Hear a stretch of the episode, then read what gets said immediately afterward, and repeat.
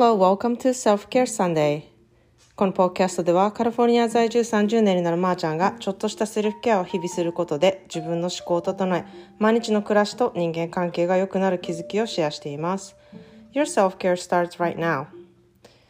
皆さんおはようございます。いかがお過ごしでしょうか？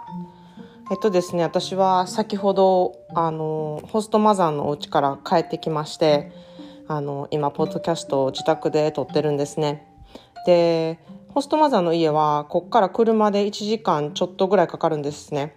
で、あの、誕生日祝いに、あの、ブランチに連れて行きたいって言ってくれたのと、ちょっとしばらく会ってないこともあったので、ちょっと会いに行こうって私も思って、あの、行ってきたんですね。で、まあ、朝、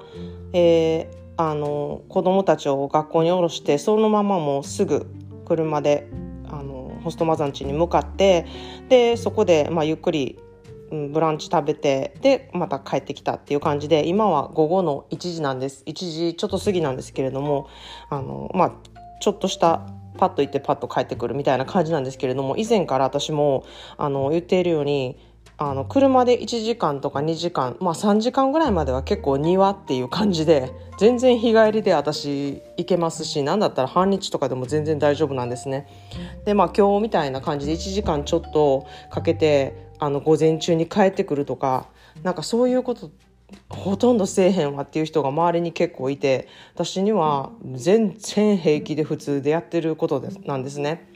ですごくこれびっくりされるんですけれども私は実はめちゃくちゃ車に興味がないし運転もすっごい嫌いだしあの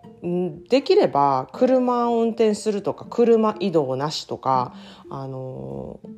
うん、したくないんですよ。ドライブとかも全然あの好きじゃないのでできればそういうのがない生活をしたいんですけれども、まあ、アメリカっていう国自体がこう車社会で車がないとどこにも行けなかったりとかまあ、車がないと生活できないんですね。なので、こう、いやいやというか、もうしょうがないからやってるっていう部分がすごくあるんですよ。であの、まあ、車のね事故にもねあの過去合ってるってこともあってもう全然できれば本当に乗りたくないなっていう、まあ、嫌な気持ちでずっと本当に20年くらいぐらい過ごしてたんですね。でまあここ、うん、5年6年ぐらいでやっとあのエンジョイしだしたっていうことがありましてまあ、そのきっかけが何かなって考えたらいろいろあるんですけれども今日はそのことについてねあのドライブでセルフケアっていうことをねあの紹介したいなっていうふうに思うんですね。でまあ今日は1時間ちょっとの間、まあ、ポッドキャストを聞いたりとか、行きはね、音楽を聴いたりしてて、で、帰りは、その、今日話すポッドキャストについて考えてて、そうや、このドライブのことについてね、話そうって思ったんですよ。で、あの、その、まあ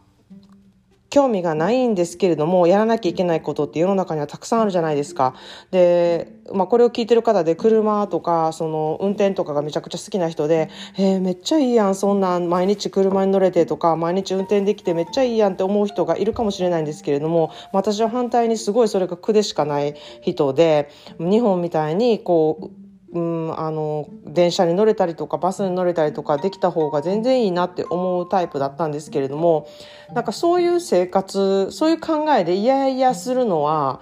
あの嫌やなって思ってきたんですよあの結構前に。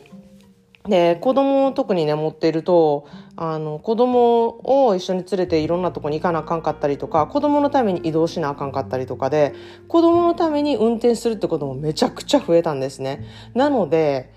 あのこのいやいや運転するのをなんとかちょっと楽しみに帰れないかなってずっとあの考えてきたんですけどなかなかそれがこう思いつかなくてですねでやっとこれやって思ったのが自分の好きな車に乗るっていうことだったんですよ。で何の車に乗りたいかっていうのがまた大変なところで車にまずまず興味がないので何がいいとかないんですよ。であの見てもうんって感じで なんかどれがいいんやろっていうのもこうあんまり興味のないものって選ぶの大変なんですよね。であのまあラッキーなことに私今まで付き合ってきた人とかあの特に今の旦那さんはめちゃくちゃ車が好きな人ですごく車のメンテとかもできる人なんですね。なのでこう車に詳しい人に、まあ、こういう点でこの車はいいよとかこの点で車は良くないよっていうのがねまあこうインフォメーションとしてこうシェアしてくれたりしたんですけれどもそれでもなかなか決めれなかったんですよ。でそこで結構自己分析をしなあかんようになりまして車で運転する時に何を私は求めているかと。でまず一番はあ一番先に出てきたのは安全性なんですね。私はあの過去に事故ってるのであの、まあ、それが一番で運転はしたくないっていうのがあるんですよ。なので安全性が一番ででその次はこの車内の空間のインテリアとか車内の空間のあの雰囲気とかあのそういうのですね色合いとか、まあ、インテリア、まあ、見かけだけですよね言うてみたらインテリアの。で、えー、3つ目にあったのが音楽のスピーカーの質とかそういうとこですね。まあそこうん。では3つありまして、まあ、4つ目に来るって言ったらサイズ的に私大きい車ってすごく苦手でアメリカではもう大きい車がいいみたいなことすごいあの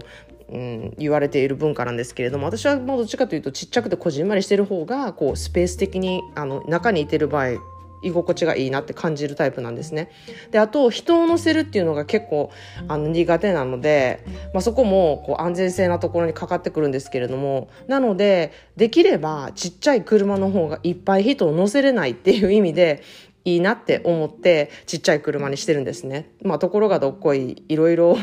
あの高校生とかを乗せたりとか送り合ったりとかめちゃくちゃしてるのでまあそれも、うんまあ、安全性のいい車に乗ってるっていうことでちょっとはこう、うん、気が楽っていうのがあるかなっていうふうに思うんですね。でそれまではこうあの車を今まで持ってたことはまあその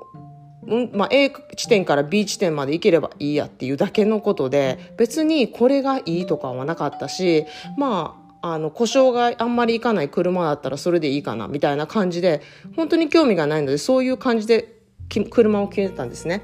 でそれであの本当に数年前に、えー、5年6年ぐらい前になるのかな、えー、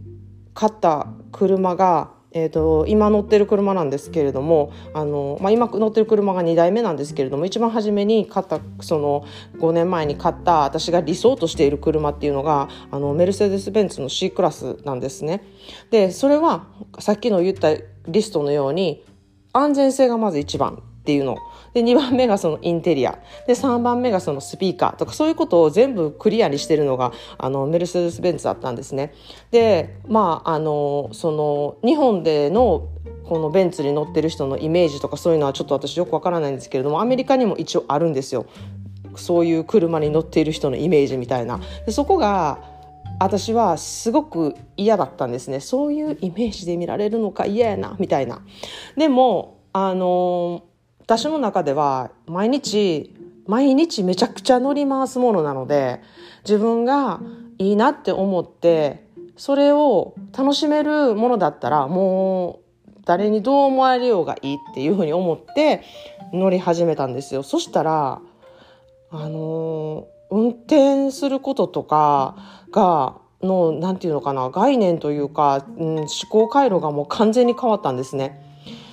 うん、快適だしあのまあこれを聞いている方とかであの車に詳しい方はいやそれはメルセデス・ベンツ運転したら誰でもそう思うわとかツッコミが入りそうなんですけれどもそんな贅沢言うなみたいな感じで 言われそうなんですけれどもなんかこんなにやっぱりあの毎日使うものを贅沢にするってやっぱりすごいなって思ったんですよ。まあ、私は前からそのシーツなりタオルなりそういう毎日使うものに贅沢するってことが大事やっていうふうに言ってたんですけれども、まあ、車に関してはやっぱりそのイメージだったりとか、うん、なんか贅沢しすぎるのはちょっとみたいなことが思ってたんですけれどもなかなかやっぱりあの運転するってことが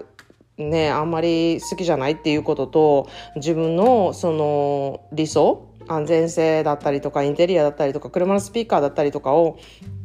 こう完全にね満たすものっていうものがあのなかったっていうかそこがまた突っ込まれそうなとこなんですけど あのそこがなんでマルセデス・ベンツやねんみたいな ことを言われそうな気がするんですけど他にも車あるやろっていうとこなんですがまああの旦那さんが車をいじれる人でこうベンツってやっぱり故障した時のあの修理代が半端ないんですね。なので、そこがこう削れたら、あの、旦那さんがそれをあの直したりですることができる人なんで、そこが、あの、そこまでお金かからないんだったら、うん、大丈夫かもっていうことで、5年、5、6年前ですかね。あの、買ったんですね。で、一回、その私が本当にめちゃくちゃ好きだった車が、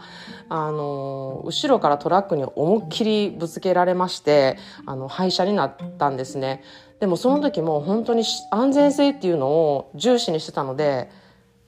あの本当に何もなかったんですよ。あのまあ、廃車になったぐらい車はぐちゃぐちゃになったんですけれども後ろの席に恒大が乗っていたし私も一あの全然停止してるところ後ろから思いっきりトラックにあの突っ込まれたのであれが、まあ、違う車だったらすごい大変なことになってたんだろうなっていうふうにも思うんですね。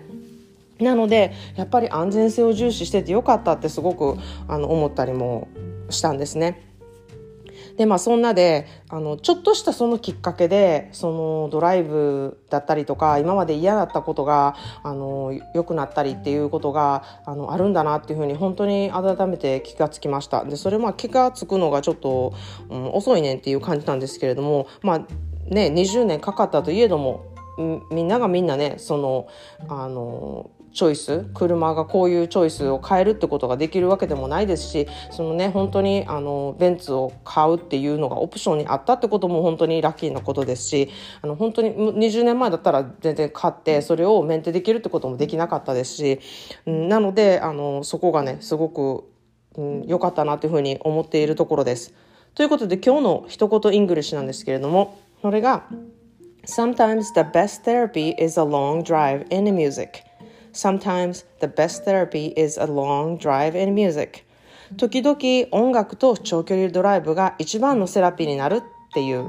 言葉ですね。本当にあの、うん、興味が全然なかったことでも、まあ、どんな風にしたら楽しめるかそこがあのそこがクリアにしてねなんだ私はインテリア重視だったんだとか、まあ、それをあのちょっとしたきっかけを築いてそこを楽しみにすることができたらあの毎日のね生活もそこまで嫌なことも嫌じゃなくなるなっていうふうに思ったんですね。ということであの今日はドライブでセルフケアでそれからは本当にドライブするのが楽しいですし、えーと、ドライブの中であの音楽を聴いたりとか自分の一人の時間だったりとか、うん、自分の居心地のいいスペースっていうことで帰ってきても車の中でしばらくおるとか あの雨が降ってる時は駐車場にわざわざ止めて雨ををあの音を聞きながらね車の中にいるってこともねあのわざわざしたりするようになったんですね。でそれはやっぱり私がこううん、重視している。あすごい。やっぱりこの車にしてよかったスピーカーがめっちゃいいとか。